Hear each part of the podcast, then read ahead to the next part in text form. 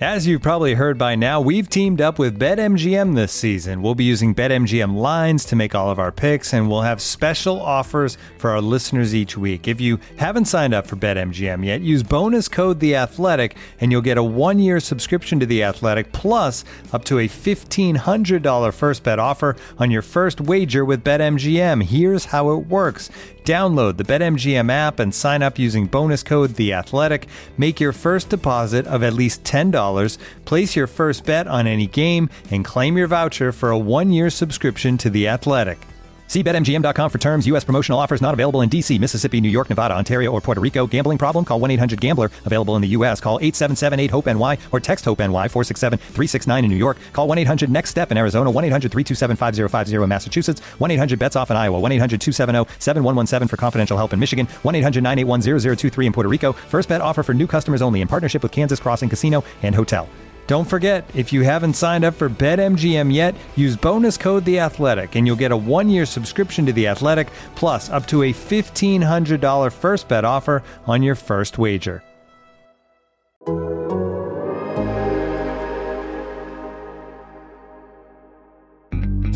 Looking ahead to potential fantasy playoff implications from Week 12 on this episode of Fantasy Football in 15.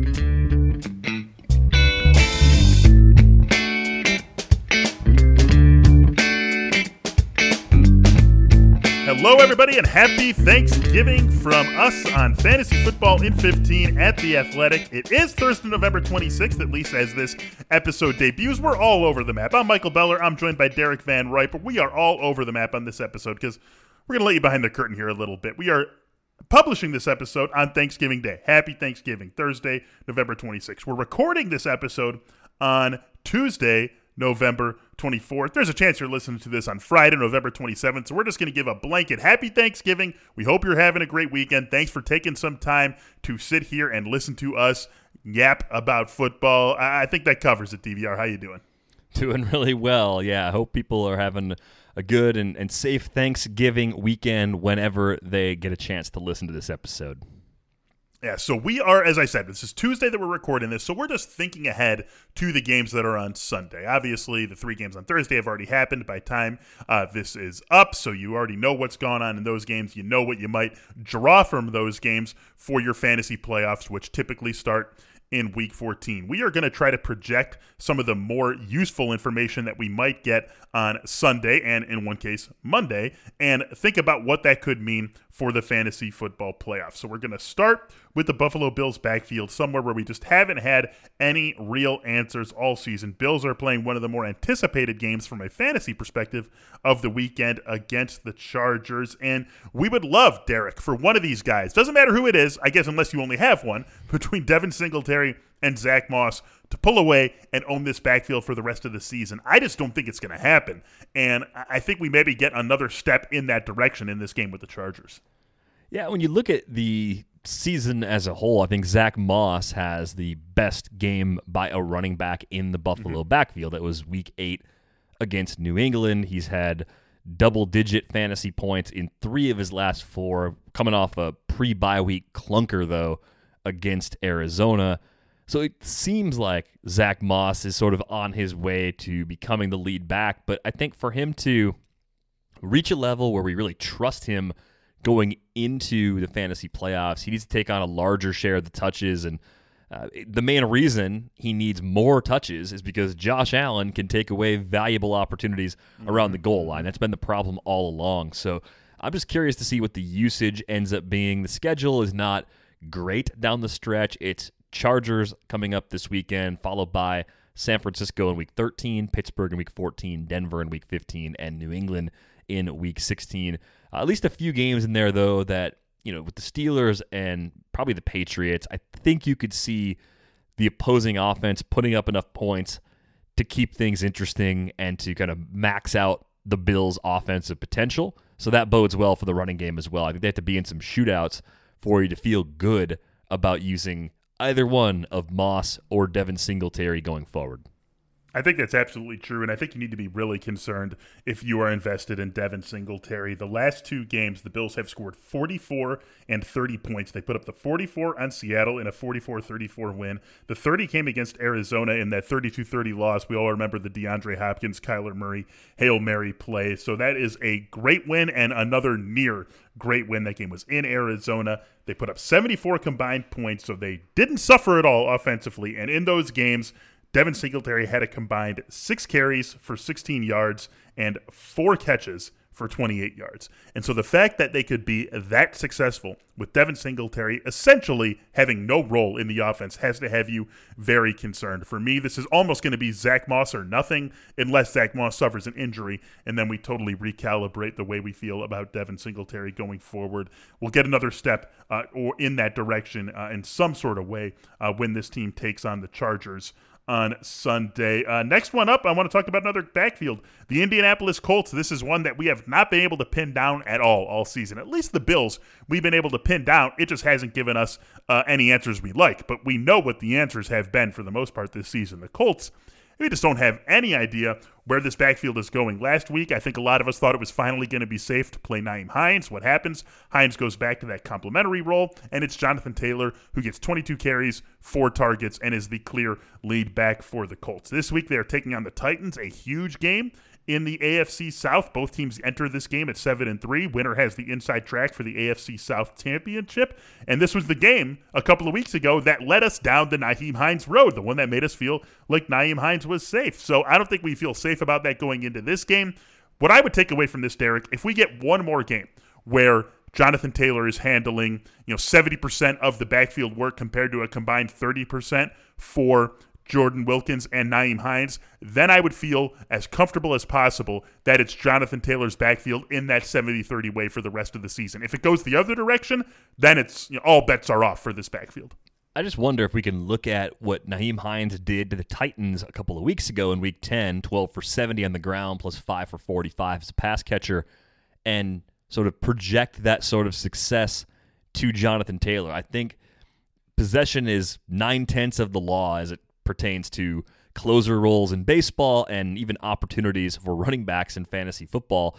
It might be fleeting, but I think the Colts can actually give Taylor the bulk of the work and it's justified. So the confidence level's still really low because it's been on again, off again. But we've seen Jonathan Taylor top 15 fantasy points on a handful of occasions. It's not like this game he had against the Packers came out of nowhere. It's been right it's been there kind of since the beginning of the season. I feel like I trust Jonathan Taylor too much because I watched him so much at the University of Wisconsin. Two of us. Right, like the, like that's probably where my optimism comes from. But how can they look at their backs and come away with the conclusion other than Jonathan Taylor being the best option they have to run the ball? Even if he's their best option, it's not going to be 90% of the backfield workload. That's just not how they're built. Their entire offense is all about mixing and matching personnel and spreading the ball around. But if we can get 65% of the touches, uh, that's really good for Jonathan Taylor with the schedule they have coming up. Um, so I think he's probably fringe top 20 for me this week. I don't think the game script gets out of hand in a way where Hines is out there constantly. Uh, so I don't think it's that kind of game where it's all passing down situations or anything like that. I know the Colts have been playing some very weird scripts the last couple of weeks. It shouldn't play like that this week. So I'm beginning to lock in on Jonathan Taylor for the stretch run. I think he can be a difference maker in these final five fantasy games. I would have loved to have seen him be a little bit more efficient against the Packers. He was clearly the lead back, clearly the back of choice, and he was effective. But 22 carries for 90 yards against a, a, team that really hasn't been able to stop the run this season. I would have loved to see him, you know, get up to four and a half, 4.7 yards per carry, pop a big run or two, and we just didn't see that. He was churning out, you know, four to seven yard carries pretty easily, but it just didn't have that big play, and I would have loved to have seen that. I would feel a little bit better about him going into this week if he would have been able to do that. But again, this is the week where it does feel like one more strike in his favor, one more 65 35 compared with the other two, 70 30 compared with the other two, and effectiveness along with that volume, even if it is just another 22 for 90, if they go back to the well in that way, then I feel comfortable that this is Jonathan Taylor's backfield for the remainder of the season. Looking for an assist with your credit card, but can't get a hold of anyone? Luckily, with 24 7 US based live customer service from Discover, everyone has the option to talk to a real person anytime, day or night.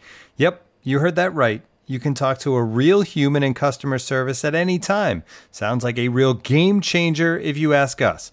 Make the right call and get the service you deserve with Discover. Limitations apply. See terms at discover.com/slash credit card. And now, two pigeons bemoaning the fact you can stream DirecTV satellite free. You see this? A family watching baseball on DirecTV with no satellite dish in sight. Let's heckle them. You call that changing the channel? Choke up on the remote, buddy. I hope getting all these games on DirecTV makes up for your mother not pre-chewing your sunflower seeds. DirecTV has the most MLB games. Visit DirecTV.com. Claim based on total games offered on national and regional sports networks with choice package or higher. Availability of RSNs varies by zip code and package. High-speed internet service required. Terms and restrictions apply.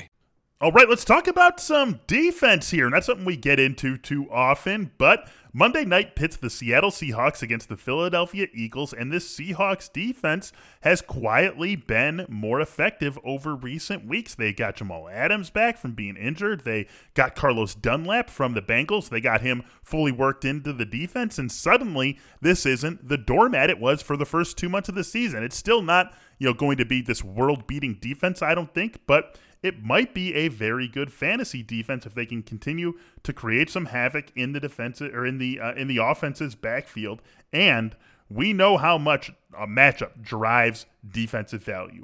Offense controls the game in football, be it good or bad. I mean, when we look to a defense for fantasy purposes, the first thing that I look for is one with a good matchup, regardless of how good the defense is. And this is what Seattle's schedule looks like for the next couple of weeks. As I said, they've got Philadelphia on Monday Night Football this week. Then they are back to back home games against the Giants and the Jets. Then week 15, fantasy football semifinals in most leagues. They're at Washington. Those are four excellent matchups for this defense. I want to get on them right now if I can, because you might be picking up a top three fantasy defense for the remainder of the year. They get the Rams in week 16, so maybe you would want to go another way in your fantasy championship should you get there. But I think the Seahawks defense, if we see another good game from them against Philly on Monday night, it could be a big factor in getting you there, considering their matchups the first two rounds of the playoffs. Yeah, shout out to Ed Malyon who joins us for Brit Picks on the Sunday uh, live streams that we do, the Athletic Fantasy Cheat Sheet. Be sure to check those out if you're not already watching those. He was on this a week ago Sunday, going into week 10. He mentioned Seattle as a defense that he liked the rest of the way, and I think he got a few chuckles along the way. But the more you look at the schedule and you think about the way this team is rounding into form, I mean, the Eagles, I, I think of the Eagles as a team that not only allows a few sacks, but also has had Carson Wentz turning the ball over like crazy. I mean, that is a golden matchup just coming up later this week. But I love the multi week view. I think we're far enough into the season now where you can, with a little bit more confidence, look ahead and get a sense of what is really to come. I think people do this at the very beginning of the season. They try to predict who has the easiest schedule in the fantasy playoffs, and it's a fool's errand when the season mm-hmm. begins. But at this point, you know enough about the teams to know that Seattle has a very good schedule the rest of the way, and you want to take advantage of it. It should be widely available in season long formats and maybe a set and forget defense the rest of the way.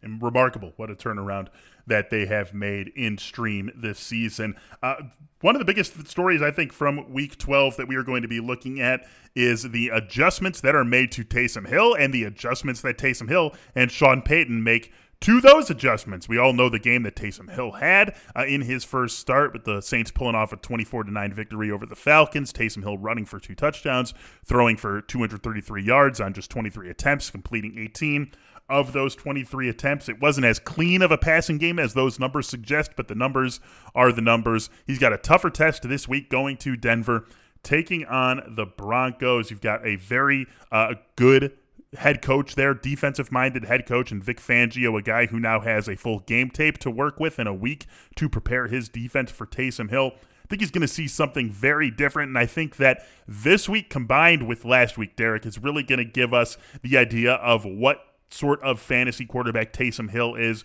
for the last couple of weeks of the fantasy regular season and the fantasy playoffs. Yeah, I think the thing that really messes us up is even if Hill comes out in week 12 and is relatively quiet, we're still going to be excited about another look at the Falcons defense for him in week 13 True. since he yep. just picked them apart last week. I mean, we've talked about Hill a lot the last few days. The key here is that his rushing floor in terms of yardage each and every week is about 40 yards. Four fantasy points right there. Probably a half TD sort of projection, as I've said before. That's seven fantasy points, the projection, even if he's only throwing it 20 times every week and he's getting six yards per attempt, 120 yards through the air with likely one TD projected. He's already a viable bottom end startable quarterback. He leapfrogs the bottom six to eight quarterbacks on your list pretty much every week. And they don't have any matchups coming up down the stretch that are so tough that you'd completely abandon him, right? They don't have a top three or top five defense coming up. After Denver, it's the Falcons, like I mentioned, the Eagles, the Chiefs. That could be a possible shootout where the passing attempts go up a lot. Uh, and then if he's still starting when we get the fantasy championship week in week 16, he's home against the Vikings. That's a great spot for Taysom Hill. Yes, it is. I never thought we'd be looking at Taysom Hill as someone we might want to play with fantasy championships on the line. But it's entirely possible that if you've been mixing and matching at quarterback and you, lost Joe Burrow or whatever the path was, you're probably going to be in a position to at least think about playing him in your fantasy championship just because of the rushing upside, assuming he's healthy and he keeps the job here down the stretch. But I just, I'm so wrong about Taysom Hill. I just think we will learn a lot more about his true baseline this week than we learned in the best possible matchup for a quarterback that he had against the Falcons in week 11.